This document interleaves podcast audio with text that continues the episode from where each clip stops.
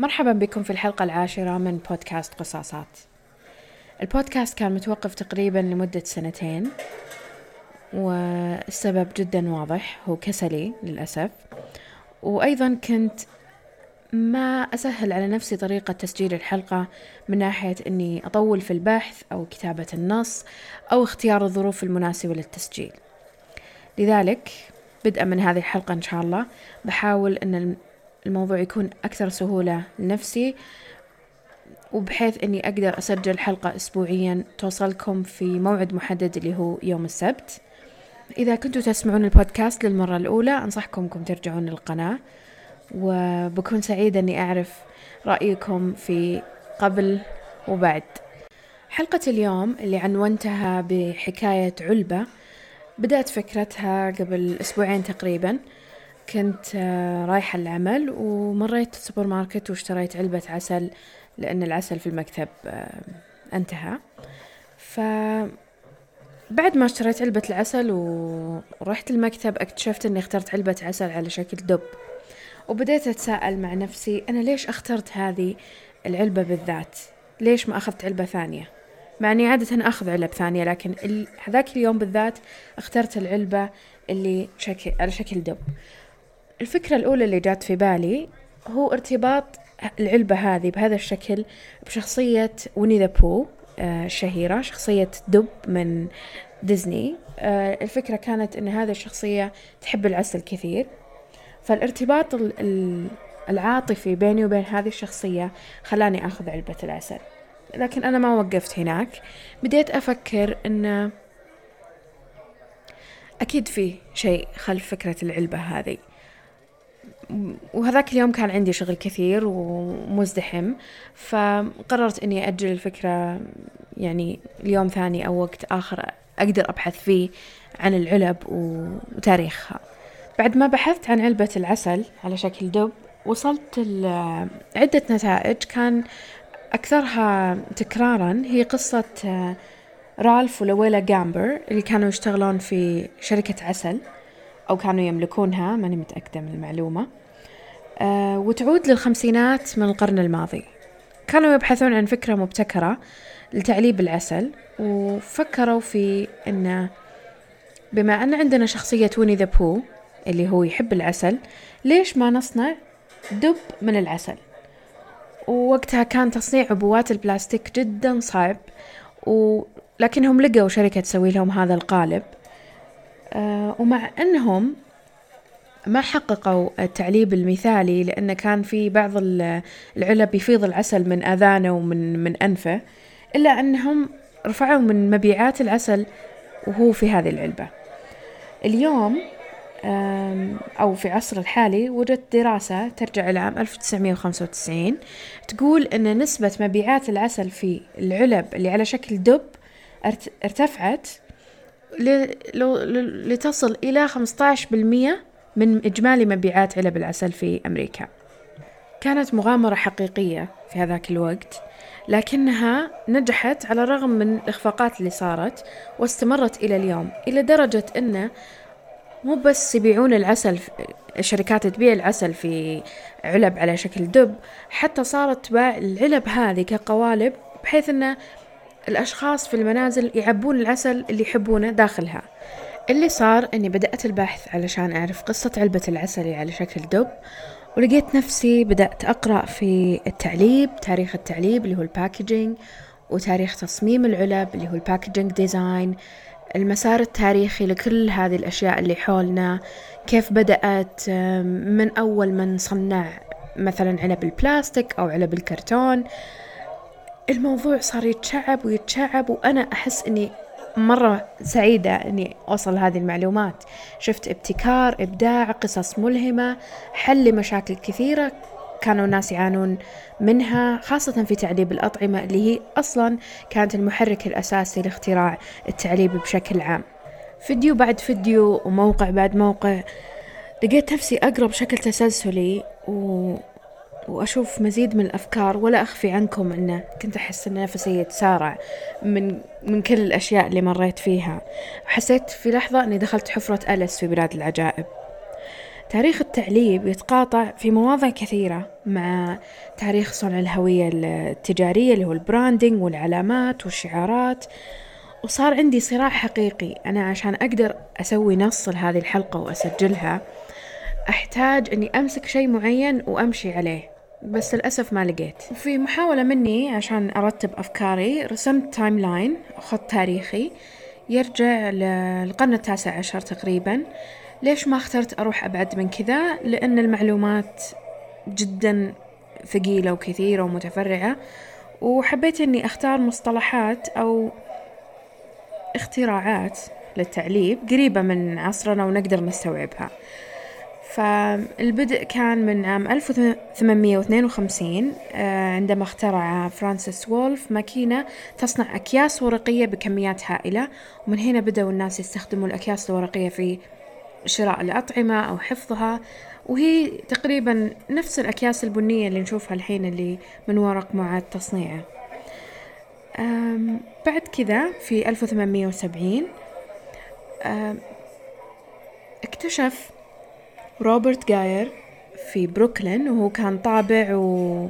وعنده مصنع ورق. اكتشف فكرة الصناديق المثنية أو folded cardboard اللي هي اللي نستخدمها الحين نشوفها في كل المنتجات تقريبا إذا اشتريناها. تكون محطوطة في وسط كرتون. لو جربنا نفككه بنكتشف أن قطعة كبيرة من الكرتون فيها أضلاع تم يثني يتم ثنيها لصنع هذا المكعب أو المستطيل أو أو أي شيء. بعد كذا ظهر منتج جديد وعلبته لا يمكن نسيانها ويمكن التعرف عليها من أي شخص في العالم اليوم اللي هي علب الكولا. عام 1894 قرروا يعلبونها ويبيعونها للعامة فكانت الزجاجة الصغيرة هذه اللي تملأ بالمشروب. ومع بداية القرن العشرين اللي هو 1916 فكروا أن في ناس كثير قاعدين يقلدون زجاجة الكولا أو يبيعون منتج على أنه هو كوكا كولا فقرروا في 1916 أن عشان يفرقون بين الزجاجات المقلدة والزجاجات الأصلية أنه يطلع الزجاجة اللي فيها انحناءات بالشكل اللي نعرفه اليوم.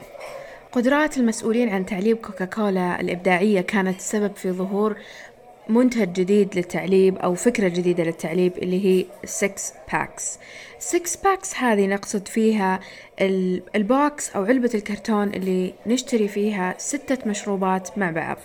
ممكن تكون مصنوعة من الورق أو مصنوعة من البلاستيك. ممكن تكون عبوات زجاجية أو معدنية. وفي أي مكان تروحون لليوم للتسوق بتلقون فكرة الست علب هذه أو ست مشروبات مجموعة في مكان واحد. ظهرت فكرة ال six packs عام 1923 عندما فكر المسؤولين آه، في التسويق كوكاكولا أن الناس تشتري من ثلاث إلى أربع زجاجات في دفع في وقت واحد أو دفعة واحدة. فكيف نشجعهم أنهم يأخذون أكثر؟ أن ما يشترون علبة واحدة أو علبتين ويخرجون من المكان. فظهرت هذه الفكرة وكانت جدا ناجحة أنها حققت مبيعات كبيرة. آه قبل 1923 نرجع ورا شوي ل 1906 لشركة كيلوغز اللي هي شركة حبوب الإفطار أو الكورن فليكس اللي استخدمت الكراتين أو الصناديق الورقية المقواة اللي هو ال cardboard استخدمتها لتعليب الحبوب الإفطار. كانوا يحطون حبوب الإفطار في ال box أو الصندوق وبعدين عليه كيس من برا. فصارت الفكرة الجديدة من كيلوغز أن الحبوب الإفطار تنحط في الكيس والكيس داخل الكرتون وهذه طريقة تعليب جديدة. عام 1934 بالارتباط بحبوب الإفطار ظهرت عبوات الحليب الشهيرة التي تقفل من أعلى. اللي نشوفها الحين في الحليب وفي اللبن ما في شركة ألبان في العالم يمكن ما استخدمت هذا النوع من التعليب. في بداية القرن العشرين أيضا صارت الحرب العالمية الأولى وبعدها جاءت الحرب العالمية الثانية وصار في جهود عالمية في التفكير في طرق أفضل لتعليب الأغذية وحفظها ونقلها للجنود أو داخل الدول نفسها. أيضا كانت بوادر فكرة إعادة التصنيع لأن الموارد الوطنية للدول اللي كانت تشارك في الحروب صارت أقل. فالمعادن مثلا صارت تستخدم لصناعة الأسلحة والطيارات فقل التعليب آه، في العلب المعدنية وتوجهوا المواد ثانية ممكن إعادة تصنيعها وتخفيض التكاليف من خلالها. خلال فترة السبعينات بدأت فكرة إعادة التصنيع تتطور. يعني حتى شعار إعادة التدوير أو ريسايكل ظهر خلال السبعينات. وبدأت الشركات تتنبه الأثر التعليب اللي هي قاعدة تنتجه وتبيعه في الأسواق على البيئة. يعني جات ثورة البلاستيك وعبوات البلاستيك لفترة طويلة حتى بدأ الناس يتنبهون أن هذه المادة غير قابلة للتحلل أو قاعدة تسبب مشاكل في الأرض وفي البحر. من الأحداث المهمة اللي مريت عليها وأنا جالسة أبحث حادثة صارت في الثمانينات وعلى إثرها صار في تغيير كبير على علب الأدوية والمنتجات الصحية وأي منتجات ثمينة أو ممكن يتأثر الإنسان في حالة عبث أحد مكوناتها. عام 1982 حصلت حادثة في مدينة شيكاغو الأمريكية بعد أن عبث أحد الأشخاص بعلب التاينولول اللي هو المسكن ومزجه بالسينايد مما تسبب بمقتل سبع أشخاص. بعد هذه الحادثة فورا أعلنت شركات الأدوية وفي مقدمتهم Johnson and Johnson أنه لازم يكون في طريقة تعليب جديدة وظهرت العلب المقفلة أو المغطاة المحكمة اللي في حالة فتح أي شخص هذه العلبة راح تكتشفون أنه تم العبث فيها.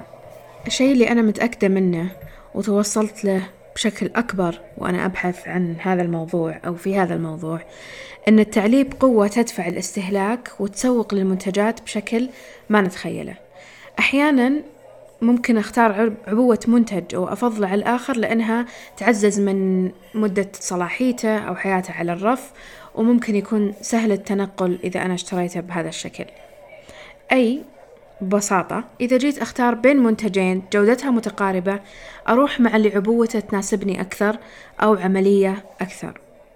مثلا كثير من محامص القهوة اللي أشتري منهم أختار قهوتهم لأن الكيس قابل للفتح والإغلاق بشكل متكرر. يعني بالنسبة لي أفضل من مثلا محمصة القهوة اللي إذا شريت منها الكيس أقص بمقص وبيبقى مفتوح أحتاج أبحث عن مشبك ورق أو أو أي شيء أقفله فيه. كثير من متخصصين التسويق سموا العلب البائع الصامت أو the silent salesman. والاسم جدا يعني جميل وقد ما هو مبتكر ملفت للانتباه إن عملية التعليب مهمة جدا لكل منتج مهما كان بسيط ليش؟ لأن هذه العبوة هي الغلاف الخارجي اللي بنرتبط فيها بشكل عاطفي وبتأثر في نفسيتنا يعني مثلا المستهلك اللي يحب يحافظ على البيئة بيختار دائما العبوات اللي تناسب هذا التوجه يبحث عن أشياء معاد تصنيعها قابلة للتحلل.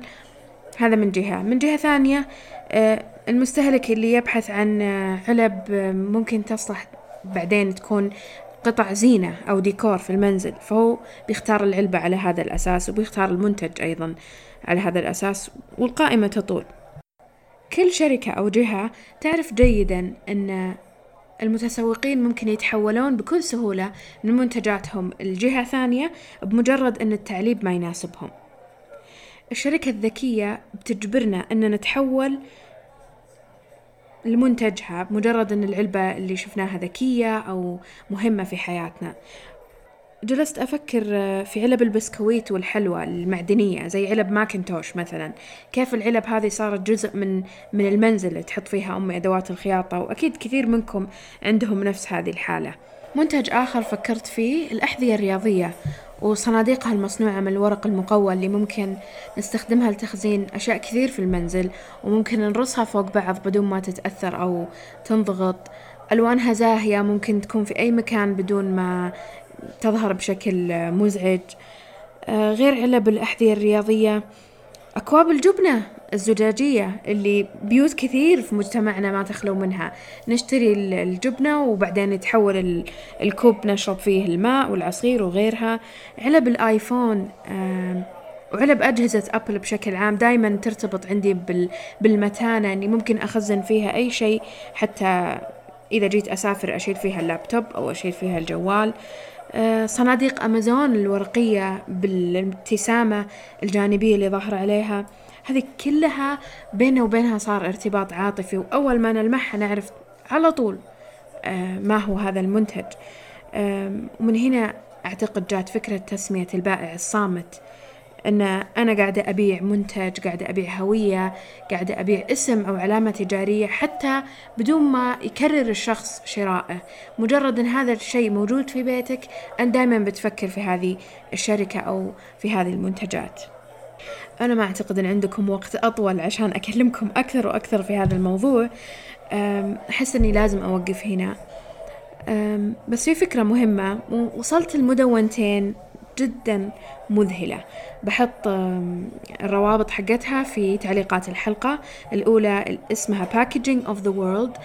مدونة تعرض منتجات كثيرة مع تعليبها مع تصميمها من كل أنحاء العالم وصار لها بدأت من عام 2008 المدونة الثانية Lovely Package نفس الشيء. بتشوفون فيها منتجات مع مصممين تعليبها مع قصة التعليب بهذا الشكل. وبتقضون ساعات طويلة وأنتوا تتصفحون مثل ما صار معي. أتمنى أسمع منكم في التعليقات آه، في حالة كان عندكم أي آه، أفكار إضافية على هذا الموضوع. إذا في علة بتتذكرونها وفي بينكم وبينها رابط عاطفي أو نفسي أحب أعرف عنها أكيد. وشكرا لاستماعكم. إن شاء الله نلتقي في حلقة قادمة من بودكاست قصاصات.